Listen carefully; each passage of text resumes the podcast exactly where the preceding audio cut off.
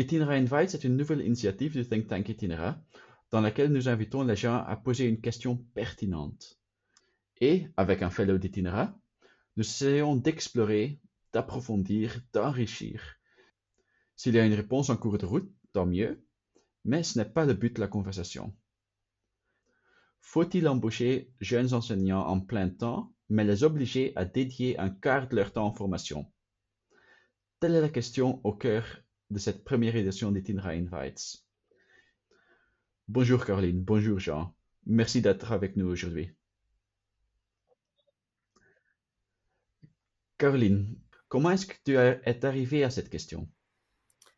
Euh, ah, eh ben c'est une question à laquelle je, réfléchis euh, beaucoup ces temps-ci, parce que c'est vrai que du coup, euh, moi j'ai rejoint Teach for Belgium il y, a, il y, a, 4 ans en tant que directrice, et ce qu'on fait chez Teach for Belgium, c'est qu'on on attire des personnes, on les sectionne, on les forme et on les accompagne pour devenir des enseignants dans les écoles avec un grand nombre d'élèves défavorisés. Et c'est vrai que du coup, on recrute ces personnes, on les met à temps plein dans ces écoles sur des matières en pénurie et on voit que pour eux c'est très difficile en fait euh, finalement ces, premiers mois, euh, ces premières années dans, l'enseignement. Même si en fait ils ont le luxe déjà d'avoir un temps plein dans une école, ce qui n'est pas du tout le cas de la plupart des enseignants débutants aujourd'hui en Belgique. Euh, et, on voit qu'ils ont besoin d'être accompagnés, euh, d'avoir euh, justement des échanges entre pairs, de pouvoir être coachés par un enseignant plus expérimenté, d'avoir aussi juste le temps de préparer correctement leurs leçons, parce que c'est vrai qu'on le sait, hein, ça prend beaucoup de temps de préparer ses cours au début, surtout quand on a plein de classes différentes, sur des niveaux différents, sur des cours différents. Et, et donc en fait, on se rend compte que finalement, on les met souvent dans une situation qui n'est pas réaliste où euh, finalement ben, on va demander d'eux de faire un métier qui est beaucoup plus difficile que celui de leur euh, collègue euh, qui a 10 ans d'expérience et qui est juste à côté. Alors, ah je trouve cette idée assez novatrice, en fait, et, et, en fait, elle est déjà d'application si on regarde bien dans, l'investissement dans le personnel dans des grandes entreprises, notamment internationales. Hein. donc, ils n'hésitent pas à investir euh, à financer des études, des MBA ou des choses euh, similaires dans, des grands groupes internationaux pour former leurs jeunes, en fait. Hein. Et donc, c'est clair que euh, la formation que le jeune a lorsqu'il sort des études n'est pas toujours en ligne. Ok, on le regretter, mais c'est la réalité, n'est pas toujours en ligne avec les besoins du terrain. Et donc, il y a, une nécessité de, combler ce, déficit. Et donc, ça se, traduit par des formations sur le terrain, en fait. Et donc, ça prend du temps. Euh, des jeunes euh, ne peuvent pas consacrer plus de 100% de leur temps à, cela. On a déjà une difficulté à les attirer dans le, dans le secteur. Hein. On a de graves pénuries dans le secteur de l'enseignement. Mais pas que chez les infirmières et, dans les soins de santé, c'est aussi chez les enseignants. Et donc, euh, et donc ça peut être un, moyen de les attirer parmi d'autres. Donc, on a regardé à d'autres moyens pour les attirer, notamment de sécuriser au niveau contractuel avec des contrats plus stables et euh, plus rapidement, des conditions financières qui peuvent être aussi plus intéressantes, des horaires qui sont moins éclatés. Enfin, il y a différents outils et donc il n'y a pas une seule solution pour les, pour les, je veux dire, les stabiliser dans la fonction. Euh, il y a aussi les climats dans les classes hein, euh, et leur venir en aide dans certaines classes en grande difficulté. Je pense notamment à des jeunes femmes qui se retrouvent parfois dans des classes ingérables euh, et, sans aucun soutien, ni des, seniors, ni, de personnes en fait. Donc ça, c'est abandonné face à une classe difficile. Et comme ça a été mentionné, souvent sont, sont les moins armés qui se retrouvent face aux classes les plus difficiles. Et ça, c'est un peu, je dirais, un peu dommageable. Et donc, je, profite d'occasion pour saluer le travail que Teach for Belgium réalise en Belgique. Donc, c'est une organisation internationale. Hein. Ils font ce travail similaire dans d'autres pays avec beaucoup de succès. Et donc, ça remplit un vrai besoin. Hein. Ça vient pas remplacer les formations existantes, ça vient les compléter, ça vient boucher des trous. Et donc, cette proposition-là, me semble-t-il, vient boucher euh, euh, un trou, un besoin, notamment chez nos jeunes, euh, chez nos jeunes enseignants, en fait, un besoin de, formation et d'accompagnement, d'accompagnement sur le terrain, sachant que bon, ils disposent parfois de peu de temps. Hein. des jeunes familles aussi qui sont là derrière, et donc avec des contraintes de temps importantes, et donc il faut envisager peut-être à décharger l'horaire. Mais la réalité d'aujourd'hui, c'est pas celle-là. La réalité d'aujourd'hui, c'est qu'ils sont éclatés entre plusieurs écoles avec des demi-horaires, des horaires impossibles, des, demi-contrats, euh, une précarité contractuelle qui est, difficile à accepter. Hein. Euh, et donc, enfin, on y reviendra. Mais donc, euh, ça rentre, je pense, vraiment dans l'arsenal des, des mesures qui peuvent être raisonnablement envisagées. Ça ne coûte pas très cher, c'est de la formation en fait, de la formation professionnelle littéralement. Oui, mais c'est vrai que moi, ce que je me rends compte, c'est en effet, enfin, la réalité aujourd'hui, c'est quelqu'un qui va démarrer, va se retrouver souvent à prendre en fait les restes des horaires de tous les autres. Et donc, du coup, en fait, euh, même un enseignant qui a une bonne direction, qui même a un temps plein dans une même école, même pour lui, en fait, ça va être super difficile de faire bien son boulot. En fait, on les met dans une situation où c'est quasi mission impossible de faire bien son boulot. Et pendant la première année, nous, on, le demande hein, et on essaye d'étudier un peu ça, mais je pense qu'on parle entre 50 et 60 heures de travail par semaine, vraiment la première année. Si on a de la chance et que l'année d'après, on garde les mêmes cours et les mêmes classes, ça va réduire. Et après 2-3 ans, on va avoir une charge de travail euh, tout à fait correcte. Euh, mais on a un peu l'impression que c'est un peu le, le bain à, travers lequel tout le monde doit passer. C'est un peu genre le bizutage, quoi, de se dire, ouais, il faut que tu arrives à survivre à ces quelques années horribles. Et puis après, tu auras le Graal et tu pourras euh, justement avoir un horaire plus correct euh, et pouvoir peut-être faire d'autres choses aussi à côté de ton métier euh, payé plein temps. Et c'est vrai que moi, personnellement, je pense qu'il faudrait arriver à avoir un meilleur équilibre au, cours de la carrière d'enseignant et, et, pourquoi pas avoir après quelques années peut-être l'une ou l'autre heure en plus à prester ou avoir une responsabilité d'encadrement des jeunes profs, enfin d'essayer justement de faire en sorte que ce soit euh, pas euh, un début très très difficile et quand on a survécu après euh, ça reste difficile le métier d'enseignant, mais quand même, on, est quand même dans une situation où c'est inversé par rapport à la plupart des métiers où on va prendre progressivement plus de responsabilités. Les études le montrent, même si les chiffres sont pas très récents, mais on parle de 25% des profs qui arrêtent après un an. Euh, donc, il y a un moment où, en effet, il faut, si on arrive à réduire finalement ce taux de sortie des enseignants, on va réduire la pénurie euh, dans la durée. Et donc, en effet, aujourd'hui, c'est 5 à 6 000 profs débutants par an euh, en Belgique.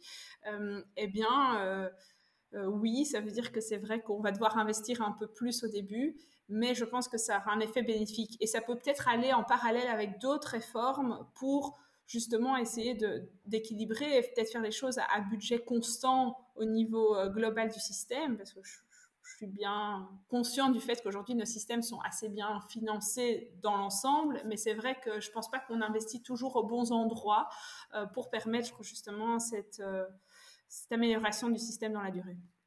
Mais oui, mais on doit faire preuve de créativité. Donc, c'est clair, ici, euh, on doit travailler un budget enveloppe fermée. Hein. On a un déficit de 1 milliard maintenant hein, au niveau de la Fédération Wallonie-Bruxelles sur un budget de 12 milliards.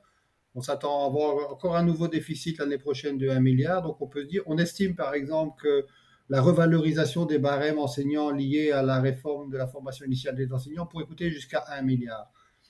Ça peut paraître inaccessible, mais en fait, je pense qu'ici, c'est une question de solidarité entre enseignants.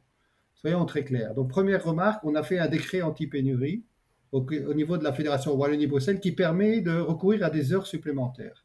Il hein, faut savoir que grosso modo, c'est 22 euh, heures grosso modo par semaine qui sont prestées, des périodes en fait, hein, plus précisément. On autorise à avoir deux heures supplémentaires par semaine, mais seulement pour le personnel qui est nommé. Ça, c'est un peu bizarre. Donc, pourquoi ne pas l'élargir d'abord à l'ensemble du personnel qui le souhaite, y compris les plus jeunes, s'ils veulent faire des heures supplémentaires pour gagner plus?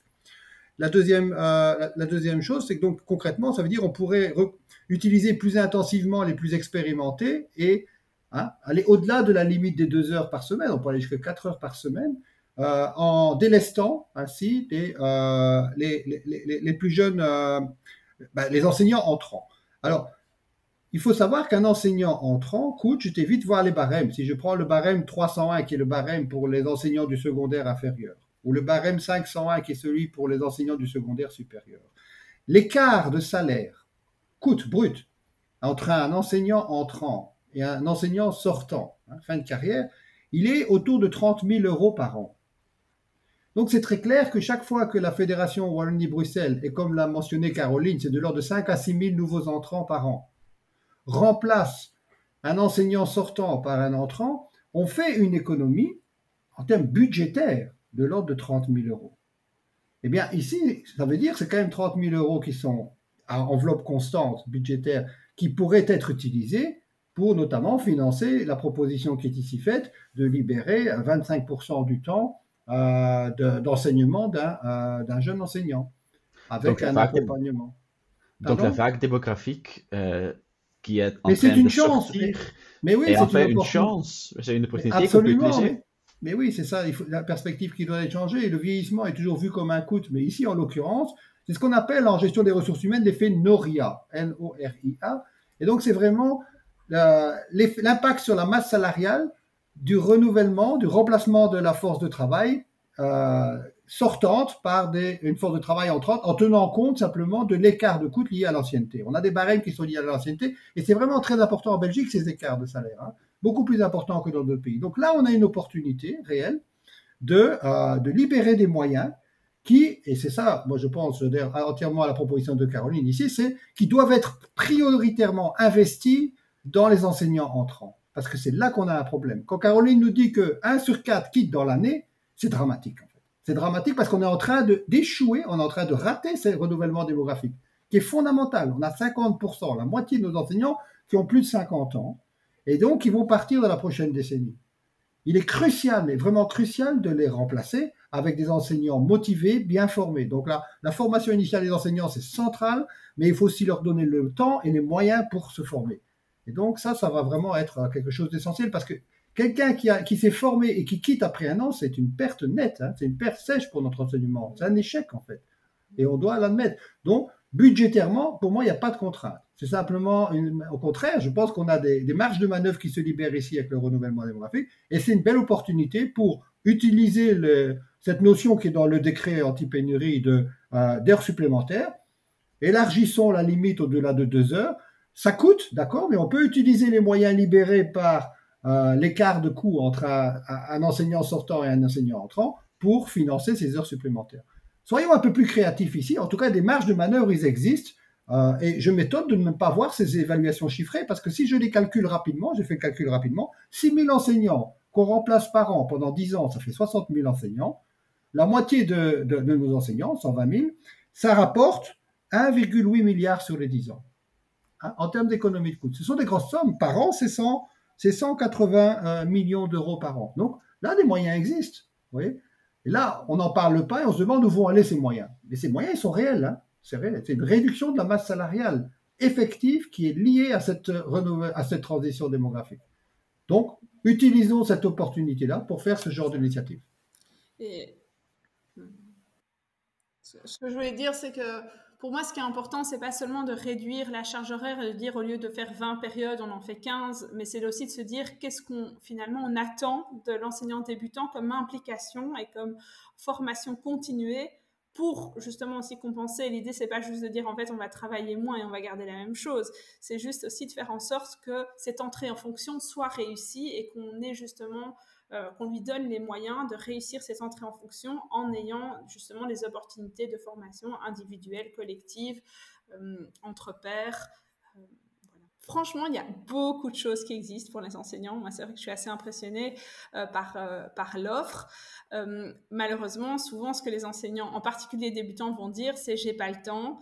Euh, je suis crevée parce que vu que je travaille 60 heures par semaine, ça veut dire que je travaille souvent le soir, souvent le week-end, euh, que euh, en fait du coup j'ai plus d'énergie et je suis juste fatiguée. Il y en a beaucoup qui, j'avais une rencontre avec des enseignants débutants la semaine dernière, quand on leur demandait c'est quoi votre besoin pour le moment, la plupart répondaient c'est faire du sport. Juste ils disent je n'ai plus le temps aujourd'hui de juste prendre soin de moi de manière assez pragmatique. Donc je pense qu'aujourd'hui, euh, on ne peut pas attendre d'un enseignant débutant qui jongle déjà avec l'idée de juste devoir euh, survivre le lendemain en classe en ayant des cours suffisamment préparés et intéressants pour ses élèves et de leur demander en plus de euh, justement continuer à se, se professionnaliser en parallèle.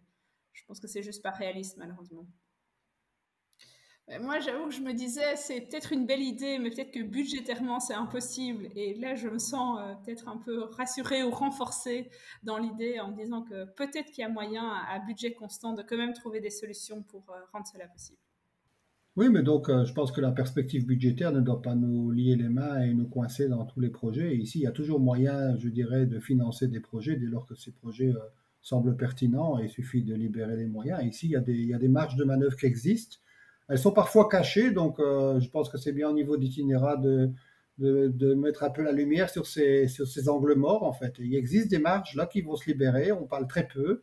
Et donc, euh, soyons conscients que ces marges existent et mobilisons ces marges pour faire du bon travail. Je pense que d'investir dans les jeunes et dans la jeunesse est une bonne chose. Je pense qu'on peut même élargir cette formation permanente aux plus âgés. Hein. Je pense que la crise Covid et la transition digitale dans l'enseignement a perturbé pas mal de, plus âgés et que de leur donner des formations accélérées euh, sur les nouveaux outils euh, numériques est une très bonne, euh, est une très bonne chose. Et donc, ils sont aussi demandeurs de ça. Et je termine par saluer le travail de Teach for Belgium en matière de leur académie d'été, de remédiation et d'accompagnement des élèves qui ont subi des, des décrochages scolaires durant la crise Covid, parce que ça, on ne parle pas non plus assez de ça. Et je pense qu'il y a un vrai besoin d'investir pour récupérer le maximum de ces élèves qui ont un retard académique considérable suite à la crise.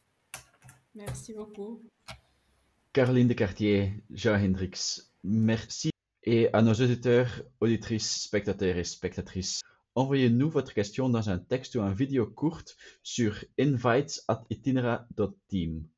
Votre question pourrait devenir le sujet d'un de nos prochaines éditions. J'étais votre hôte Simon Giotto et j'espère vous revoir la prochaine fois pour notre prochaine question. Au revoir.